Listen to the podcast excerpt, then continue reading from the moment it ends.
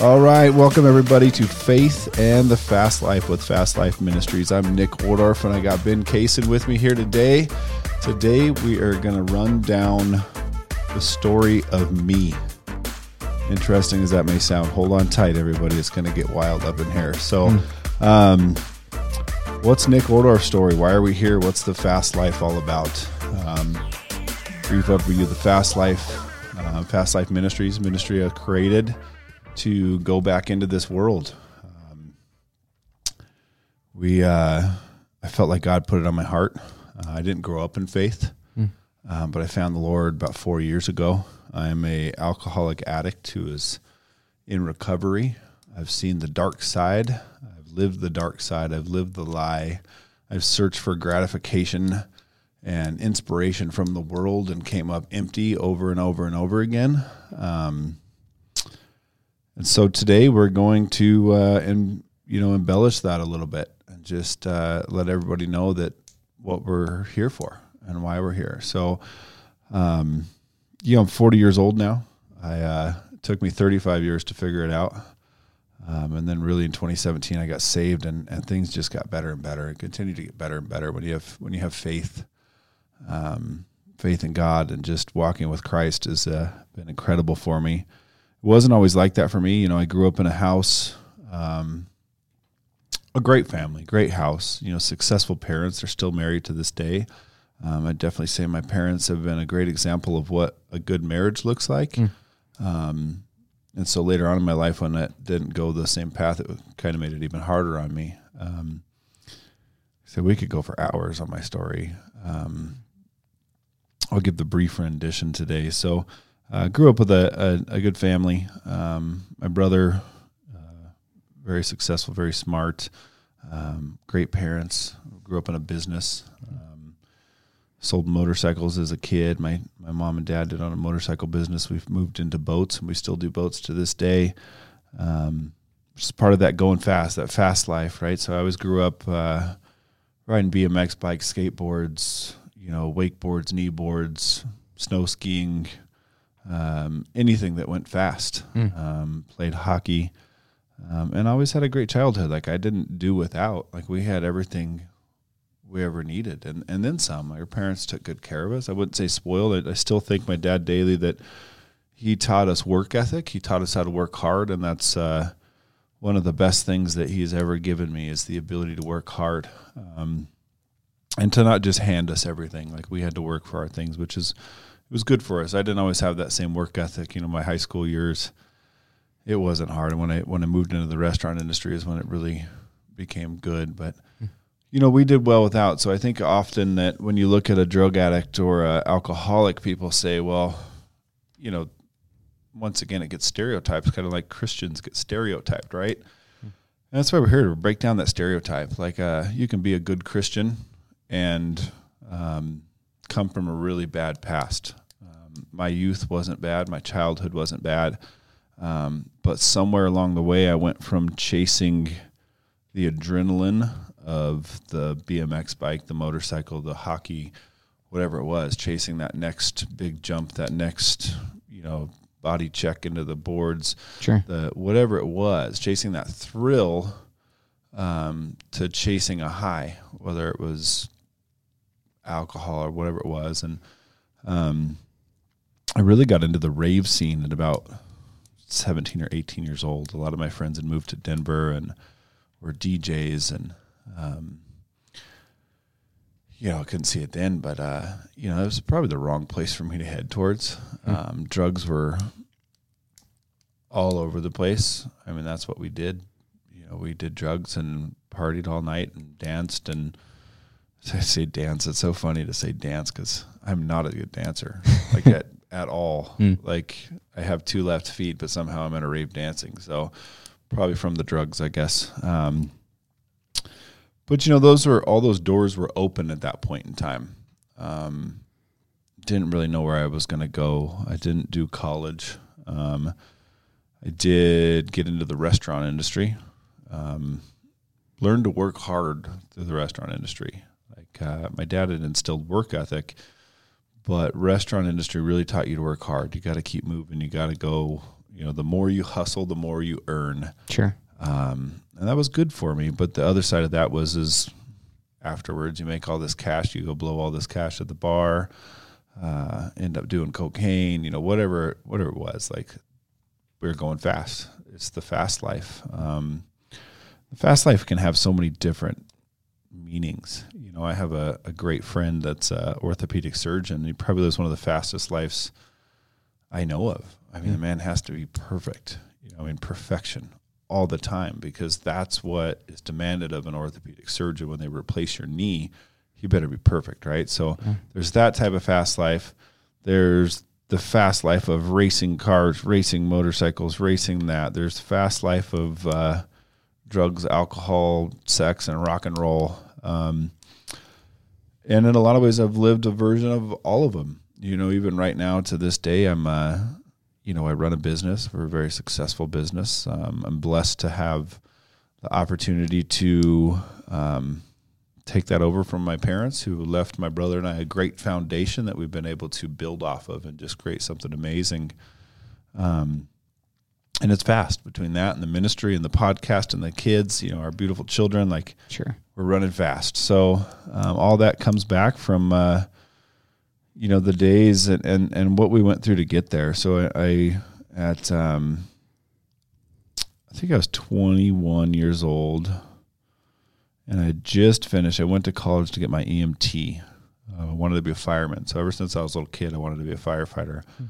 Um, and hats off to all the firefighters and first responders and everybody that have been doing all these amazing things over this last year and what they've had to be part of is uh, is pretty incredible. So I, I, my prayers out to them and, and what they've experienced this year. Um, I was uh,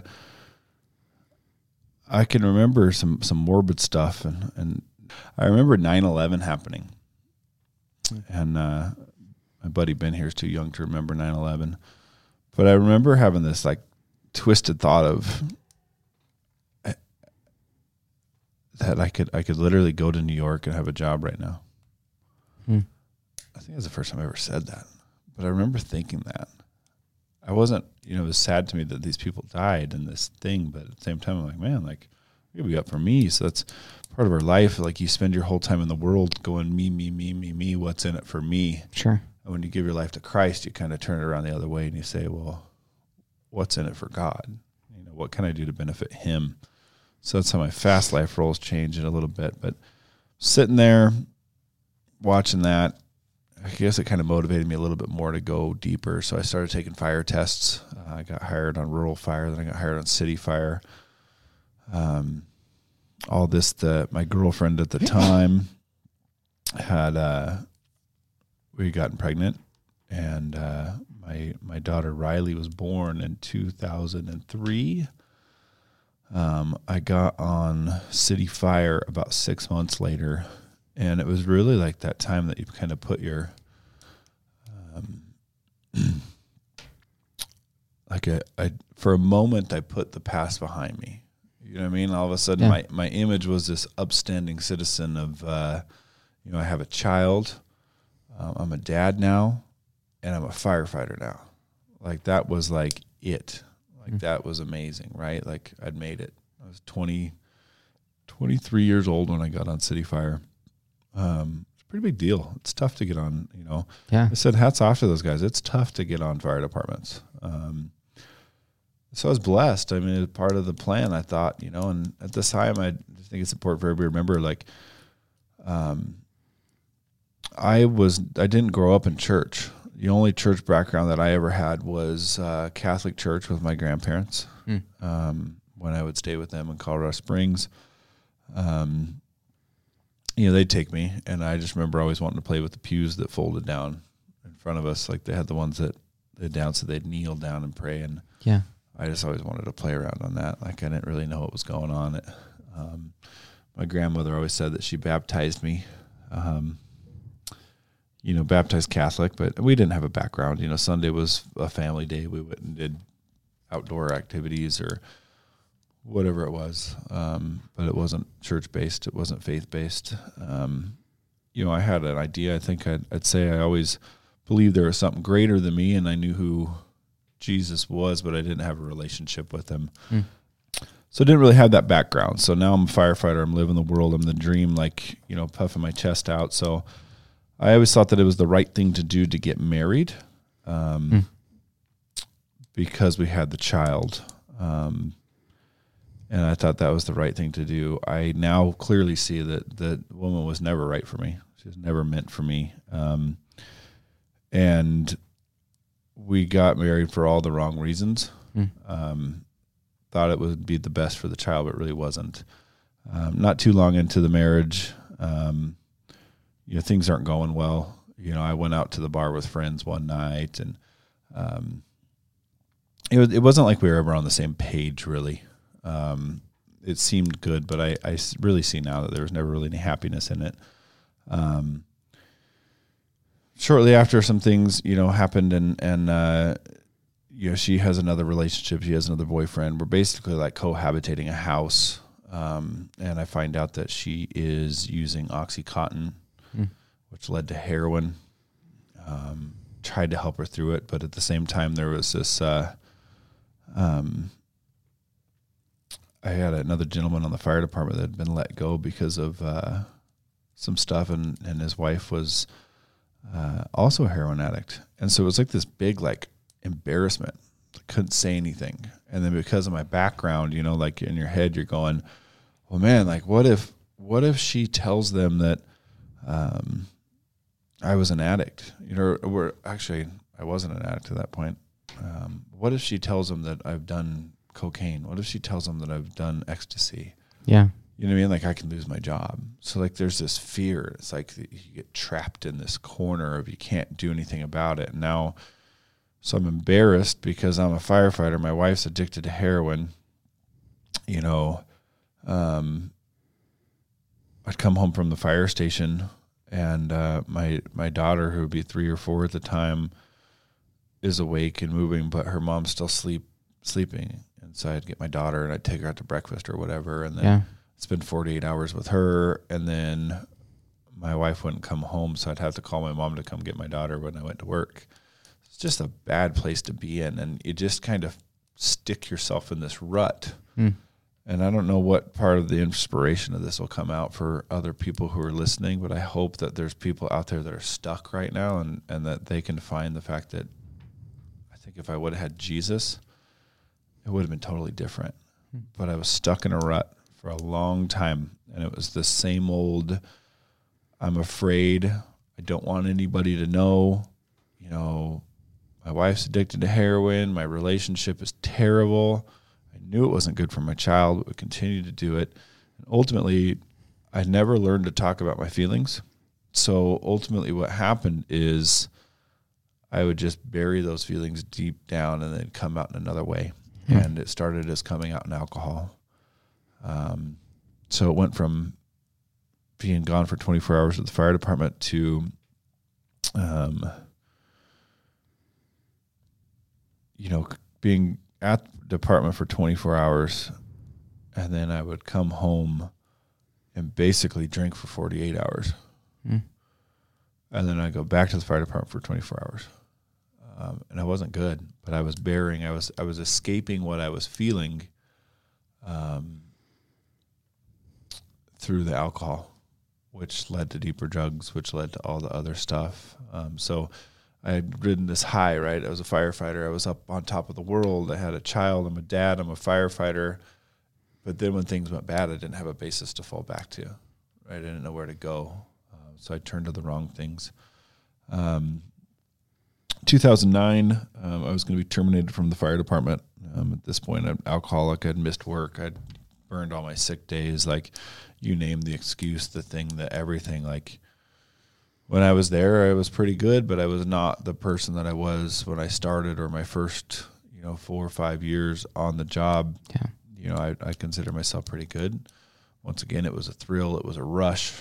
It was a high, you know, kicking indoors and, you know, saw some things on the fire department too um, that I think link into all of this. Um, you know, I saved a little boy out of a fire on the east side um, about six months after being on the job.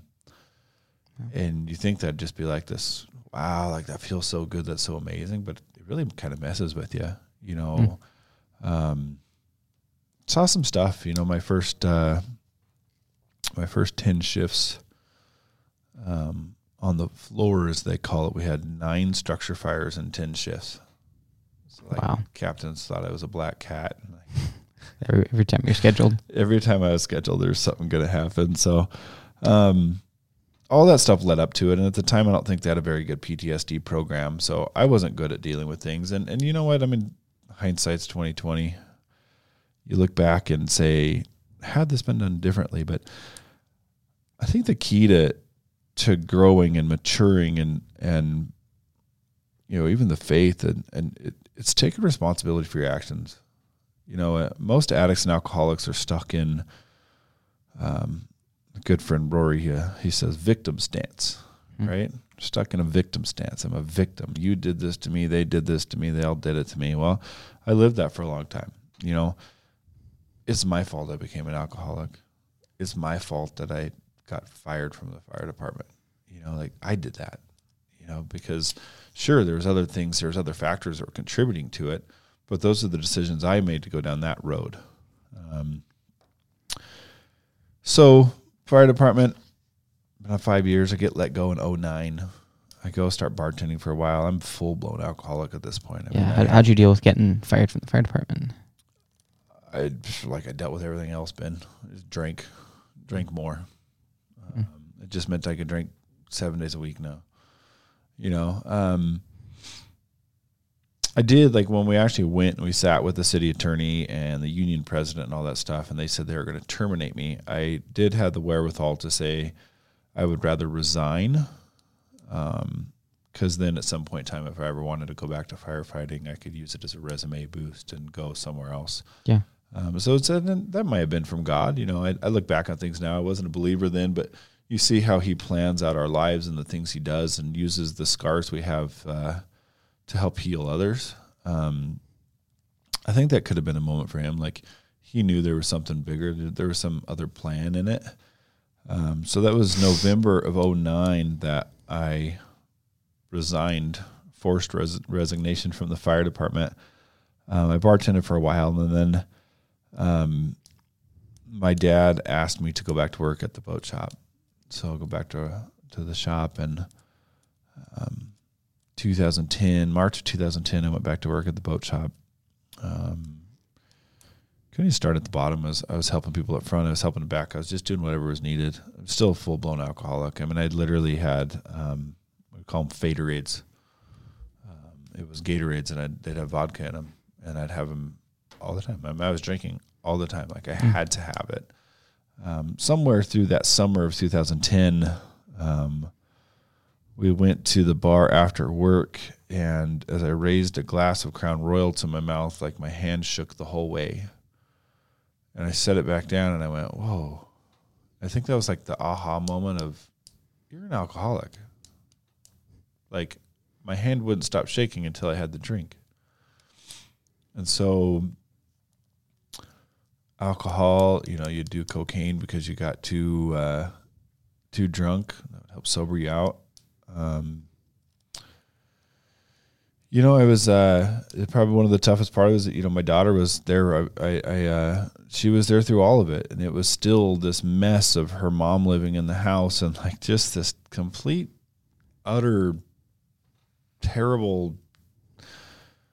Like it should have just cut it early and been out of it all, right? Like it was crazy. Um, can't even believe we lived like that. Uh, her mom's uh, uh, doing drugs I'm drinking and doing drugs. Um, you know, I've got Riley to school, got her where I would, and and uh, blessed to have a good family that helped take care of her. Um, finally, it all boiled to a head, and I hired a lawyer, and um, you know, we got divorced. And mm. in the long run, the uh, um, you know, everything worked out the way it was supposed to on that end, and then 10 days later, I decided that I was going to quit drinking. Um, I think this is another God moment that I didn't see then, but I had put Riley to bed and um, I went downstairs and I made a drink and it was the last drink. I remember being vodka and cranberry and I drank the drink, and afterwards, I'm like, well, what do I do? Do I load her up in the car and take her to the liquor store, or do I leave her sleeping and run to the liquor store real quick? Hmm. And ultimately, I said, this is ridiculous. Like everything you need is right here. Yeah. You know, I'm done. And um, it was rough. It was uh, I couldn't sleep at all that night. Um, the next morning, I dropped Riley off at school. I called my mom and I said, "Hey, I'm coming to your house. I'm going to quit drinking, but it's going to be rough. I don't feel good. I need you to get all the alcohol out of your house because if it's there, I'll drink it." And uh, I mean, the just the the the nastiness of it um, just felt so sick. Um, dry heaving the whole nine, and ultimately ended up having a, a grand mal seizure. Um, Mm. I had a seizure at my parents' house. They called 911. The ambulance came. I still remember the firefighter stuff. Um, wanted to put me on the stretcher and take me, and I, I denied. So in the fire world, they uh, um, there's a couple questions when you try to deny um, transport. One of them is how many quarters are in three dollars and fifty cents. Mm. You remember I was a firefighter for like six years, so I knew these answers pretty well. Sure, because you've been asking them, and Yeah, how many quarters are in three dollars and fifty cents, Ben? 14. Ben's, Ben's a smart kid. Um, spell world backwards. D L R D L O no D L R O W. Good stuff. Those are those are the questions they Yeah. ask you. Like, Sure. so I refused, and afterwards, after they left, I did say, "Let's go ahead and go to the hospital." Um, you know, coming to find out afterwards, after I went to the the first treatment, um, the uh, um, man, where was I going with that? Oh, I came to find out that um, alcohol is the only withdrawal that you can die from Really? because the grand mal seizure. I had a doctor explain it to me. It's like you've been suppressing your brain with uh, like a straight jacket with alcohol, and then all of a sudden you stop drinking, and you take the straight jacket off, and so everything goes crazy. Um, so I was hearing voices, all these things, and ultimately had a seizure and took me to the hospital. I did some outpatient treatment after that, and uh, I was sober for about six months. You know, they talked about alcohol. I never went back to alcohol. I haven't had a drink of alcohol since um, December 11th of 2010. Uh, I haven't had alcohol, so uh, it's a pretty long time. I mean, that's over 10 years now. Um, six months completely sober, and then good old marijuana, you know, marijuana maintenance program. Um, started drinking that, and uh, I'm sorry, started started smoking marijuana. It's tough. To, they probably do have it in a drinking form at this point. I'm but- sure they do. Yeah. um, it, uh, started smoking marijuana, and then so I could always take take or leave marijuana. So, you know, I could smoke it once and not smoke it for a month. I could smoke it seven days in a row and not for the rest of my life. Um, so I figured, you know, cocaine would probably be okay. I mean, I could take it or leave it too, right? Well, it didn't work out quite that way. It uh, grabbed a hold of me in a big way. Once again, I was fully functioning, way more functioning than I ever was on alcohol. Obviously, kind of opposite ends of the spectrum there. yeah. Um, so I mean, I could continue to go to work, and um, in that work life, it was the me, me, me, me, me show, right? Like I wanted to be bigger, I wanted to make more money, I wanted to do this, I wanted to grow the company, and, and I pushed hard for all of that. Um, we grew the company, we grew the brands we sell, we uh, really uplifted. I think twenty. Maybe that's jumping a little bit too far ahead. We took on a different brand of boat that we hadn't sold before, and we crushed it with those. And it was all kind of to get the approval of my parents and, uh, you know, show how great I was. Hmm. Um, the whole time there's still a cocaine habit fueled behind it. Um, cocaine habit becomes too much. Um, I uh, was was ruining relationships in my life. Um, you're still there for my daughter, doing the things that we needed to do, and and getting her where she needed to be, and doing those kind of stuff. But it was kind of like this in the closet habit, right? Like it wasn't like a. At least I thought nobody knew. I'm sure there were some people that knew, but it was uh, it was hidden. It's living in the darkness, right? Mm. Like you see it now, like it's just totally living in the darkness the whole time.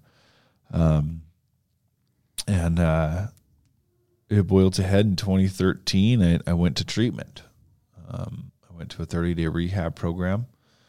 Um, it was an amazing program. Um, I learned a ton of things. I learned I learned about diet.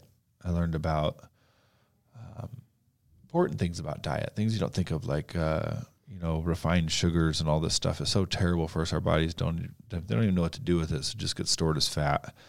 Um, I came out of that program lean and mean and feeling 100%. But the I think one of the problems was is, is why I relapsed even one more time was that when I quit drinking in 2010, I got so sick that I never wanted to feel that sickness ever again. Mm.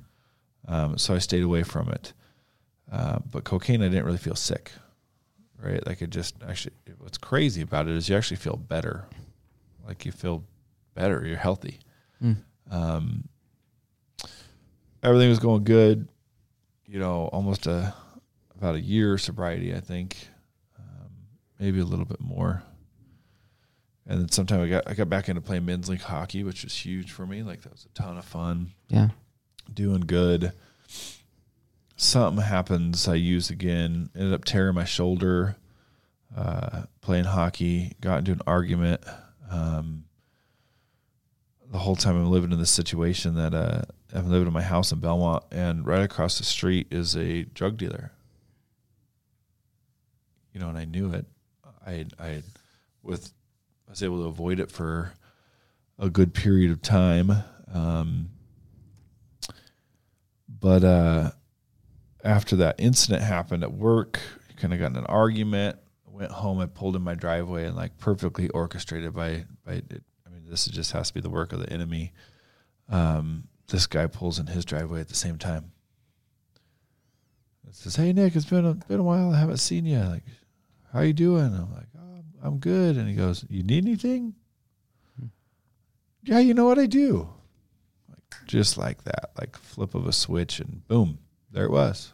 And uh, it grabbed me again, and uh, went through shoulder surgery, and uh, you know it got it got deeper and deeper. I didn't do painkillers to old shoulder surgery because I would have been addicted to those too. I, I know that. I won't do painkillers. I won't do that stuff. But cocaine helped me get through that um, completely the wrong way. And then, um, So like, where where was your head at then with in this in this part? Because like you've already overcome it a few times. I'm sure you've got some pride about getting over it and going through treatment, and then you go back into it. Do you have? Is it not a big deal to you at that point, or is it something that you're like? no, that's a great question, Ben. Like it's a, it's this this pit of darkness is what it is. Hmm. So it's shame, it's guilt. Um, it's not that, at least for me, and I imagine most addicts out there are like this. It wasn't that I didn't care, but um, addicts' brains are wired differently. Hmm. Like once you've once you've been there, like it actually changes the chemical makeup in your brain. I remember watching a video on this. Um, I can't remember the name of that video, but it's a great video. Um, but uh, it actually you're actually wired different. So it doesn't take much. They call it the sleeping dragon, right? Like you can be sober for so long, and then you use again, and all of a sudden, like like it's it's that much harder. Like it grabs you harder the next time. So Mm. um, where my head was when I have now relapsed again. So you know, 2010, quit drinking, do good for a while, go back to it. You know, not drinking, but just replacing the Yeah. you know, escaping the feeling, escaping feelings. That's what it's all about. You're running from what you're actually feeling. Um, so I, I escaped the feelings. 2013, I fail again. I'm going out. I, I get tre- or I get treatment. 2013, and I go good for a little while, and now I'm back into it again. And so now, like, now it's already come out, right? So I think it's even worse this time because I did. I had that pride for a while of yeah, I over you know I'm an alcoholic. I was an addict. I've overcome it. That's who I am. And so like you're kind of telling that lie. You're telling that story about yeah, no, I'm sober. I'm sober. I'm sober. Yeah, no, I'm sober. I've been Just like- sober for a long time. Yeah, I'm clean. I've, Oh, I've been yeah, clean I'm for a clean while. and sober, but you're lying the whole time. So you're and you're telling yourself a lie. And ultimately, um, you just keep digging yourself a pit of lie after lie after lie, and you're deeper and deeper and darker and darker and darker. Um, it's exactly where Satan wants you to be. Mm. He wants to trap you. So I've I've dug myself into a whole nother trap. Um, I wasn't sure how I was going to get out of that. When we sold the house in Belmont, we actually moved in with my parents for a while until we were going to figure something else out. Um, And then we in this situation is you and your daughter, correct? me and my daughter, yep. Yep. Um, and so sold the house, you know, still using, you know, it's uh it's literally an in the closet addiction at this point in time. Um it uh 2015 comes around, uh springtime starts. I see this girl on Facebook, you know, I'm a full blown cocaine addict at this point. Nobody really knows. Like I said, sure some people knew, but it's a complete in the darkness addiction. You know, I, I'm not going out to parties at people's houses and doing cocaine. I'm doing cocaine privately in the dark. Like, you know, in my bedroom, like complete solitude. Um, it's kind of gross when you look at it, but you know, it is what it is. It's my story and, uh, bigger things will come from it. Yeah. Um, I meet this girl on Facebook. I message her. She messages back. Um, we talk a little bit. She had just gotten out of a relationship, so I kind of like, I'm like, okay, cool. Like she needs space. So I just kind of pulled away from her and gave it a couple months or whatever. And then I hit her back up, and we went on some dates. And um, I knew right away um, that there was something special. Like we went to the drive-in, right? We didn't even watch the movie, and it wasn't. It wasn't like we were like sitting in the back of the truck like making out. Like we just talked, Wow. talked and talked and talked and talked about everything and about nothing for you know two hours. Um, and I just felt this this connection. Um, that was just something like greater. Like I just, I just like was like, wow, like you know, the power of Facebook. Like I can't even hardly get on Facebook anymore. In fact, it's like I'm in the middle of fasting it for 40 days right now. Yeah. I just stay off all social media, but um, Facebook helped me find my wife, um, and I, I believe that she was an angel sent sent by the Lord to help me. Right, so we go on these dates. We've been we're going we're dating. We're dating for a couple months, three months, whatever it is. Like I know that I love her. Like I knew right away. Um, I think she did too, but I don't know if she'll admit it or not. Um, And you were still addicted through this process, right? Still addicted. So um, I think she loved me, but she'd struggle to get too close because she could feel something was off. Uh, my wife has this uncanny ability to be able to read people. Hmm. Um, and like she feels something in them. And I don't even, you know, know if she fully understands what she feels sometimes, but like if a person is has bad intentions, it's like that's like one of her gifts is that empathy for them and like be able to feel it. She's like, okay, like this isn't good. So I think she wanted to get close, but she couldn't fully. Um, you know, having a cocaine addiction that's in the dark is, uh, you know, a lot of excuses I came up with with why I couldn't meet her or why I couldn't do that because I was essentially cheating on her with cocaine. Um, I had another agenda. I had other things that I had to do that involved that, and uh, so we couldn't get that close. Um, and uh, so it was it it it was a strain for sure. Um, it made it really really tough, and at some point, like ultimately, I felt like I needed to um, tell her. And when I did that, like I fully thought that she was just going to be gone, like that she would uh, be running out the door, you know, never turn back. Um, and I told her, and ultimately she she didn't squeal out her tires in the driveway and you know take out the mailboxes on the way down the street. She said, "All right, well, what do we need to do next?"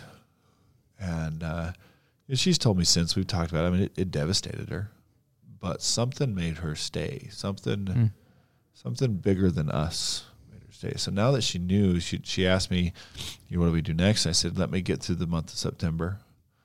Um, there's a lot of big things going on with business in the month of September. Um, and I said, after that, I'll go check into rehab.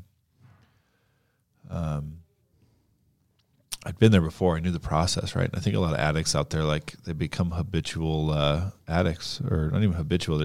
That's a, I think the right word I heard once was career addicts. Mm. They're career addicts because they know the system.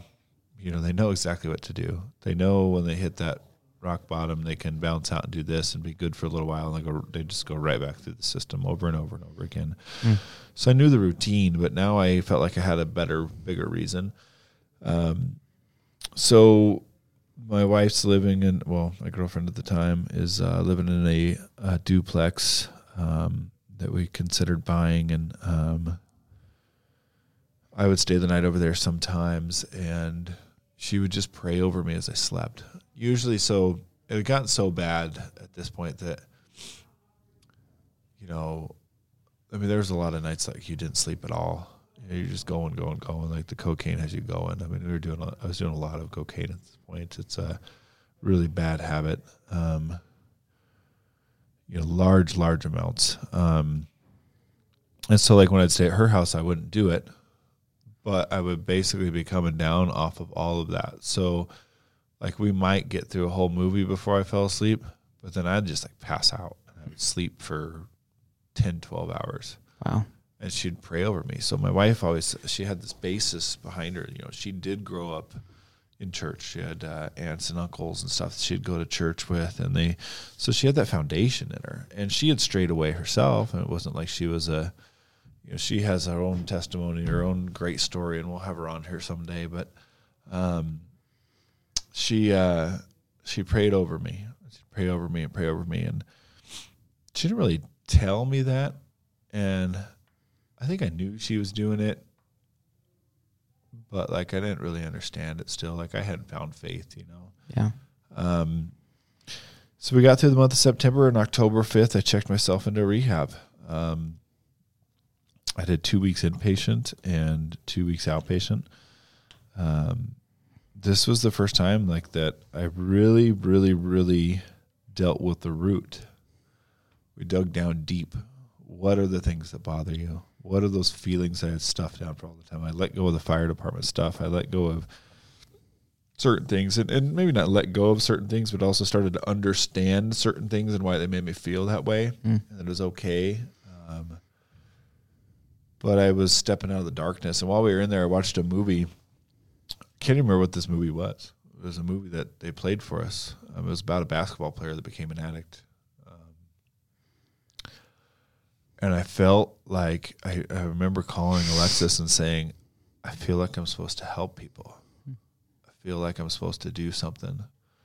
Like I'm supposed to make a change. And for the longest time, like I thought that uh, it was about opening a treatment facility and doing something different and bridging the gap between you know all the things that I love doing. You know, I talked at the beginning how we we uh, you know went from chasing that adrenaline from the the motorcycles, the bicycles, the hockey, the whatever it was, to chasing that drug high. I think that happens in a lot of people's lives.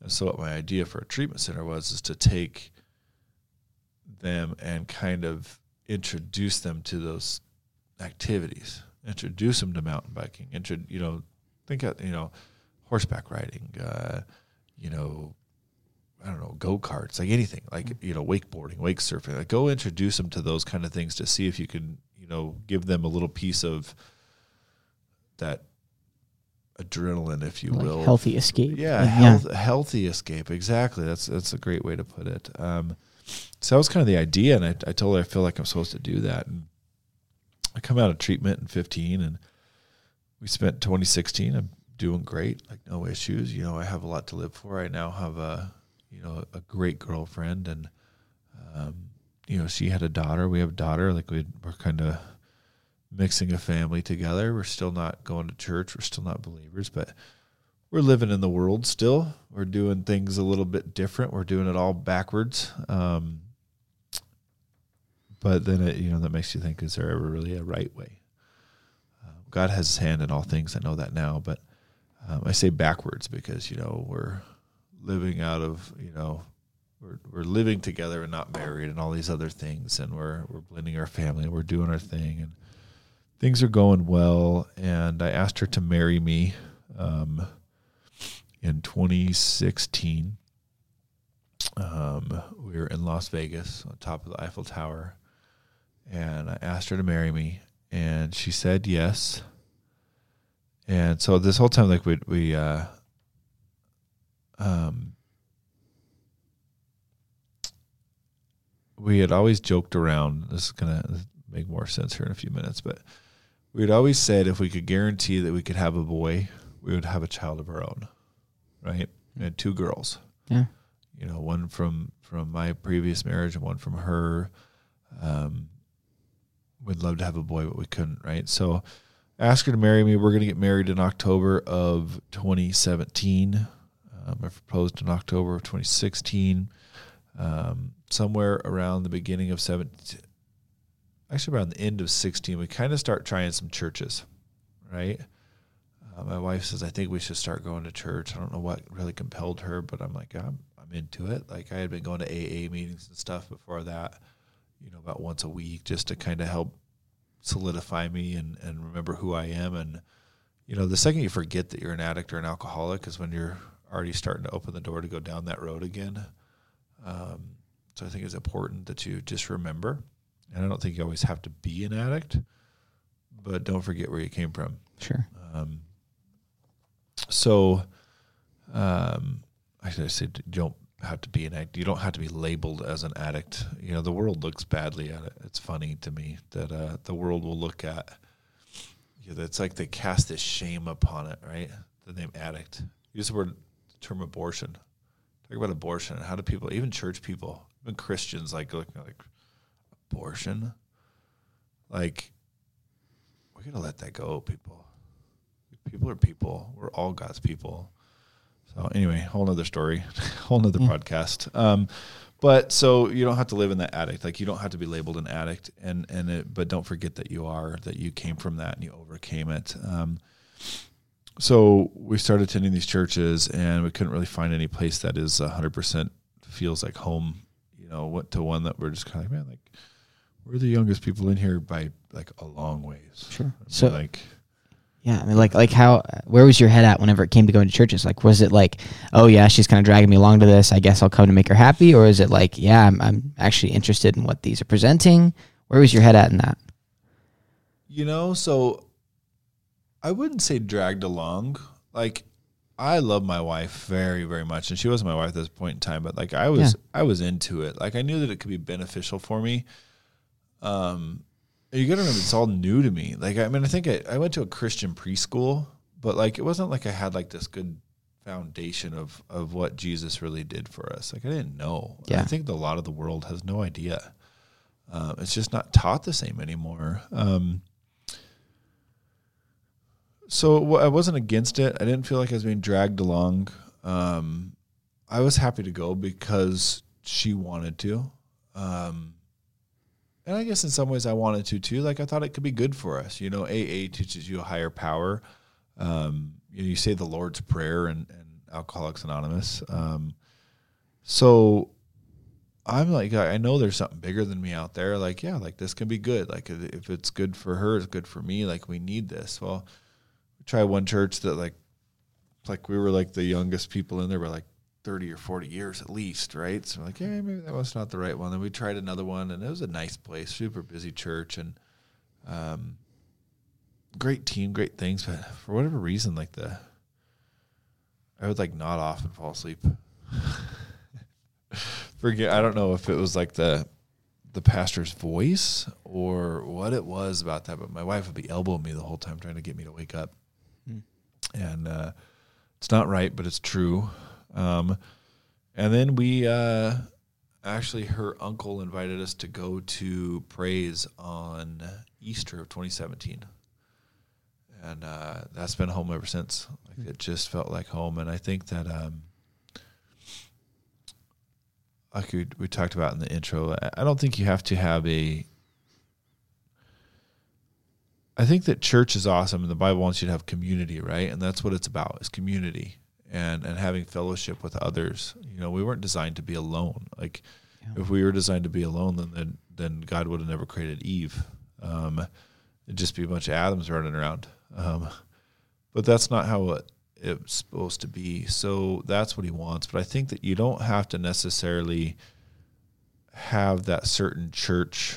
Um, and then so many people, as you start to get further in that, it's a, you know, Baptist, Catholic, you know, Protestant, what, whatever you are, like it becomes a Ford, Chevy, Dodge thing. Like, which truck do you drive? Well, my truck's better than your truck. You know, Sure. my dad's stronger than your dad. You know, like that old like schoolyard BS. Um, find a church that works for you and go with it. And, and, and praise feels like home. It still feels like home. Like I love the pastors. I love my lead pastor. I have lots of great friends in there. It's great community. Um, but I think it's really about having a relationship with Christ um, is the most important. And I think a lot of people like in the world out there, like you can become, you don't want to go to church because of the fact that, um, if you're like me, like, you know, I came from this darkness and I'm like, how could these people ever love me? Right? Like how could how could God possibly love me? Like the things I've done. But he does is the crazy thing, you know, all I've been through. So we we went to church and we we turned it around and uh um shortly after being saved, which was around May, I think. May of 17. Hmm. Very shortly after that, we found out that my wife was pregnant. Now, so somewhere in there that I kind of missed on this story, we had said, uh, we had talked about how if we could guarantee a boy, we would, we would have more, right? Like we'd Yeah. have a child. Well, we couldn't do that, so I went and got fixed. I went and got a vasectomy done, Hmm. which uh, means you're not supposed to have kids Yeah. well, we have Mason now. So Mason was a little miracle, I'll call him. Um, you know, I, there are odds out there that, that those things cannot work, but after being tested, you know, they said, oh, no, you'll be good. Wow. we have Mason now. So um, he's a little blessing. Uh, he's that boy that we always wanted. I believe he's a gift from God. Um, and our faith gets deeper and our stories come out. We tell our stories to people. We tell our story in church. We, uh, you know, I didn't come from this background. I didn't run back to it. I'm finding it and unfolding it now, new, you know, and it's it's led me into uh, seminary school, um, where I will uh, be licensed here soon, get my credentials, um, working on all of that stuff, and ultimately put the Fast Life Ministries on my heart to go out into this world that I grew up in go back into the extreme sports, the action sports side of things that we're still so linked to, and just say, you know, where's your faith? Where are you? You know, Yeah. because ultimately God will meet you where you are, um, and He's just waiting for you to open up His heart, open up your heart to Him, right? So, um, yeah, that's where we are now. That's that's it in a nutshell. So you'd mentioned earlier, kind of like in your times of alcoholism, you made a comment about how if I was in Christ at that point, it wouldn't have been such a rut. It wouldn't have been so hard. I would have had more to draw on. Can you kind of talk to me about what now you can draw on? What's the difference now that you are a Christian compared to in the past, whenever you were in those holes? You know, I think uh, it's not about me. And it's the hardest thing for, I'm sure anybody, but especially men. Like men have egos, Sure. right? Like I, I had a huge ego. Like we touched on a little bit about, you know, 2012, we brought in that different brand of boat and, uh, um, I, I crushed it, right? Well, after sobriety in 2013, um, 2014, I became the super salesman of the year. I won that award five years in a row. And it used to be all about, I got to get that award. I got to stand up on that stage. I got to go show everybody how great I am. And now I don't even want that award. I want my employees to get that award. I want to see other people get that award so that I can be happy for them and let them feel a little bit of that. Um, and I think what it ultimately was is that when you have Christ, you have something bigger than yourself and you have something to go back to. So when things get bad, you pray. You get down on your hands and knees and you know even if you don't do that, you know that's another thing that I the Bible says in many places and and you fall to your knees to worship the Lord, but you know for people out there who who maybe aren't don't have the greatest prayer life or they're new to this, like just have a conversation with God. Just have a conversation.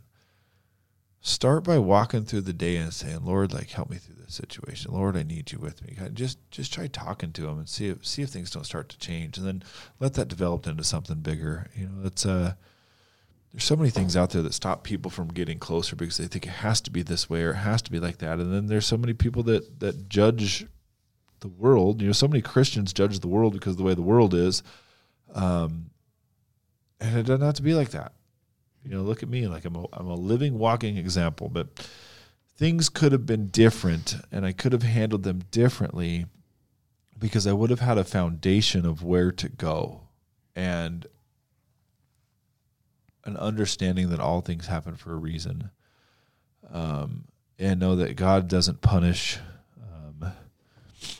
You know, Jesus died on the cross for our sins. Um, that doesn't mean we can continue to go on sinning, uh, but we are all gonna.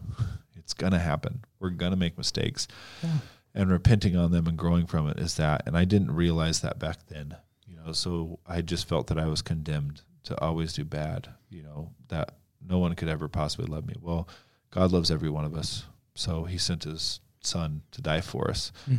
Um, and had I known that back then, then you have something else to dive into um, you don't look for outlets in other ways.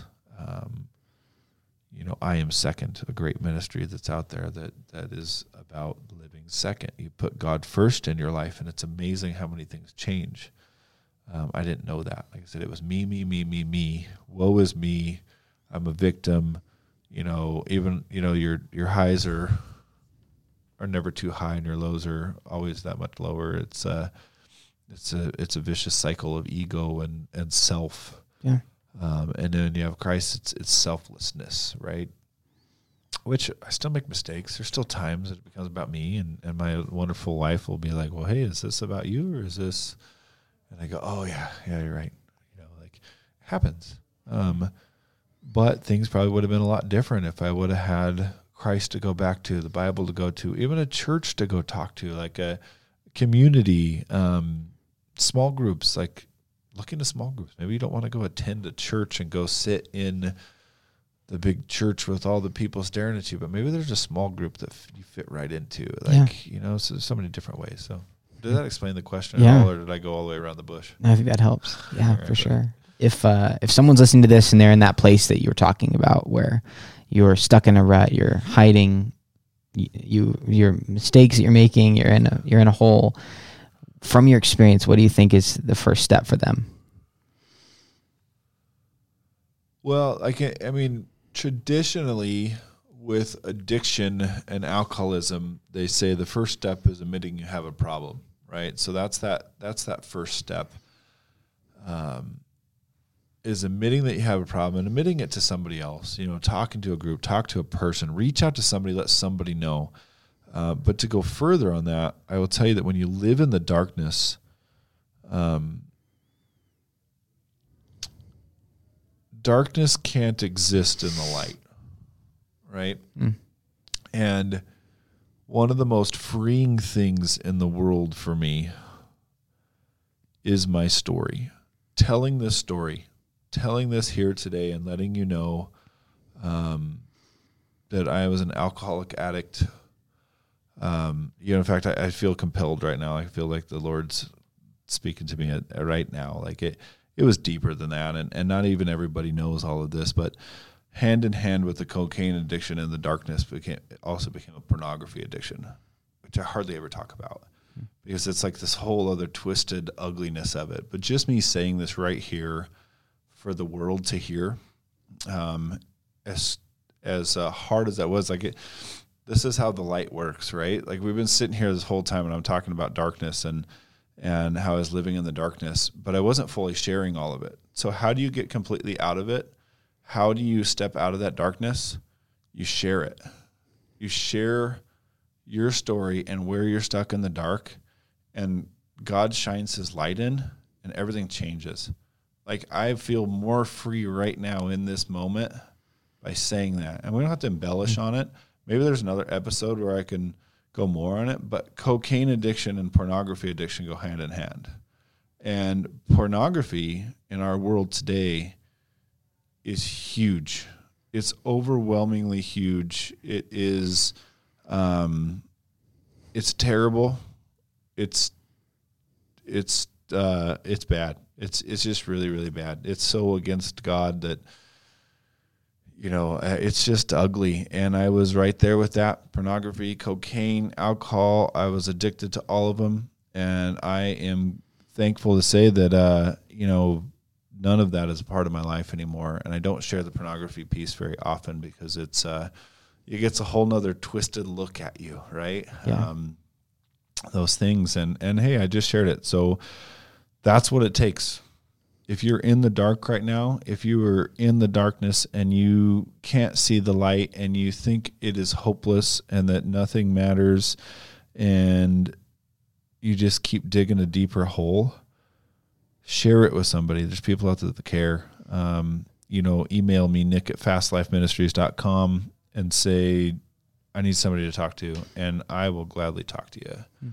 Um, I will help you figure out what the next step is. You know, I've I've tried many different steps. Um, you know, I had brief sobriety before. Um, and uh, the one key ingredient that I have now that I didn't have, and why I have over five years of sobriety now, um, is Jesus Christ. That's the difference. Um, a firm foundation, a great relationship, um, and a wanting and learning to, to learn more, yet knowing that I'm not perfect and knowing that other Christians aren't perfect and pastors aren't perfect. Um, and that it's okay that I'm not perfect because God loves me for who I am, exactly as He made me. Um, and that's what gets us through day to day. Not being perfect. None of us are perfect. We're all sinners. Every single one of us is a sinner. I'll remind you of that. And uh, just just walk walk the good walk. Walk with Christ. Have a conversation with. It Absolutely. makes a difference. Absolutely. Yeah. And how can people get connected with Fast Life Ministries?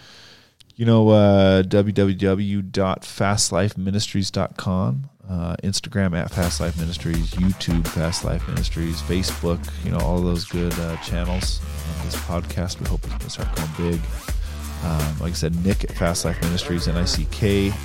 If you have questions, you need help, anything like that, like I'm, I'm happy to guide you the best I can. Uh, be real with your story. Be who you are um, and try to find a relationship with Christ as it makes a difference. I'd say. Absolutely. Sweet. Hey, thanks, Nick. I appreciate you, man. Yeah, absolutely, Ben. I appreciate you too. Signing off. Signing off. Thank you guys so much for listening. This has been Faith and the Fast Life. Keep your eye out for more episodes coming out in the fo- in the following weeks right here on Apple Podcasts and Spotify. Thank you for joining us. Have a great rest of your day.